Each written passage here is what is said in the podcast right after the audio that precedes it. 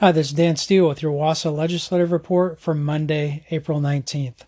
Today is day 99 of this 2001 regular legislative session, with sine die, the last day of session, set for this Sunday, April 25th.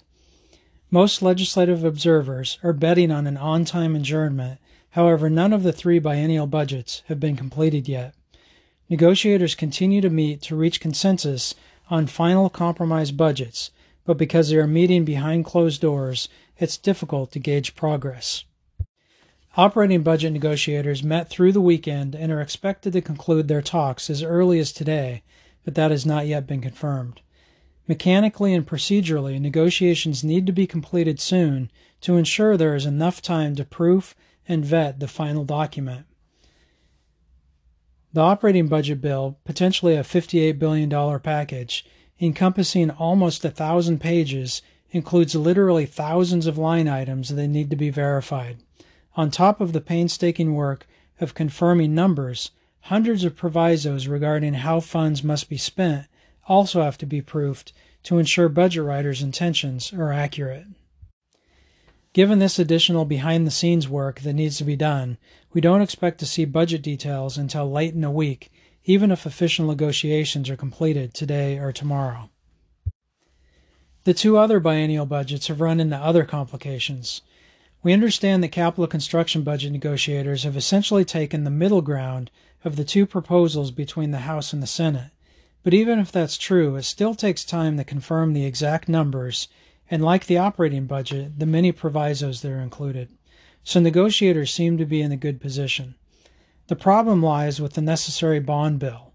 Well before session started, there was talk of trying to limit the governor's emergency authority. Multiple bills have been introduced, but with most of the conversation being driven by minority Republicans, there has not been any movement. The issue, however, reached a head recently when Governor Inslee moved three counties from Phase 3 back to Phase 2 under Washington's safe reopening plan. What was an undercurrent of discontent turned into a public outcry. Republicans, especially those in the House, called for passage of one of their bills and have threatened to withhold their votes on the capital bond bill if they don't get their way. Remember, in order to pass a bond bill, it requires a 60% supermajority vote by both the House and the Senate, the same supermajority requirement that schools and other local governments require. Minority Republicans have had little real power in the session, but a bond bill requiring supermajority approval is one way they can flex their muscles and have a real impact. If the bond bill failed, it would tank the capital budget. It is possible a skinny budget could be cobbled together using resources to keep some projects moving, but most projects would be stalled. It'll be interesting to see who blinks first, if anyone blinks.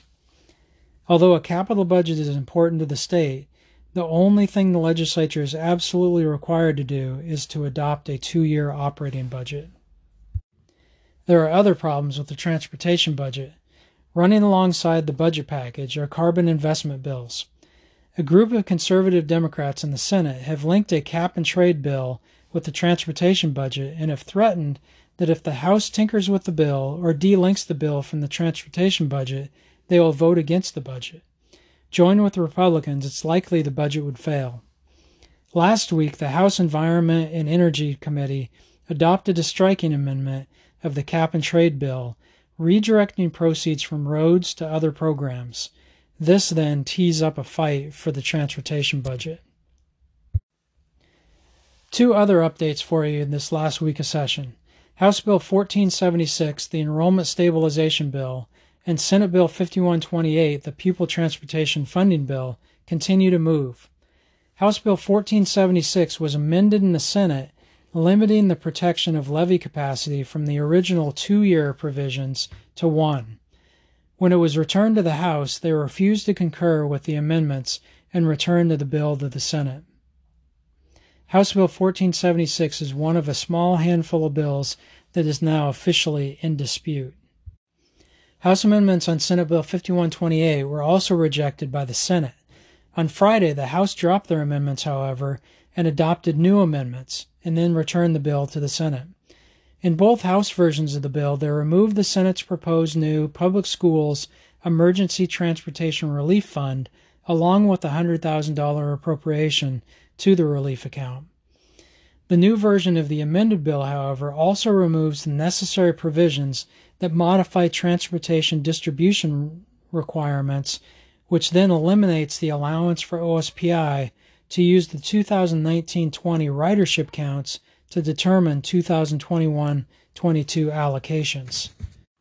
We're very concerned about the elimination of this language, which is priority language that we've advocated for with budget writers and other legislators. We're hoping that as budget negotiators continue to review the budget, they include this language in this bill to make sure that whatever is funded in the budget can actually be rolled out to school districts. We encourage you to continue to follow WASA's legislative newsletter, This Week in Olympia, for up to date details as the session continues to wind down. As always, thanks for listening.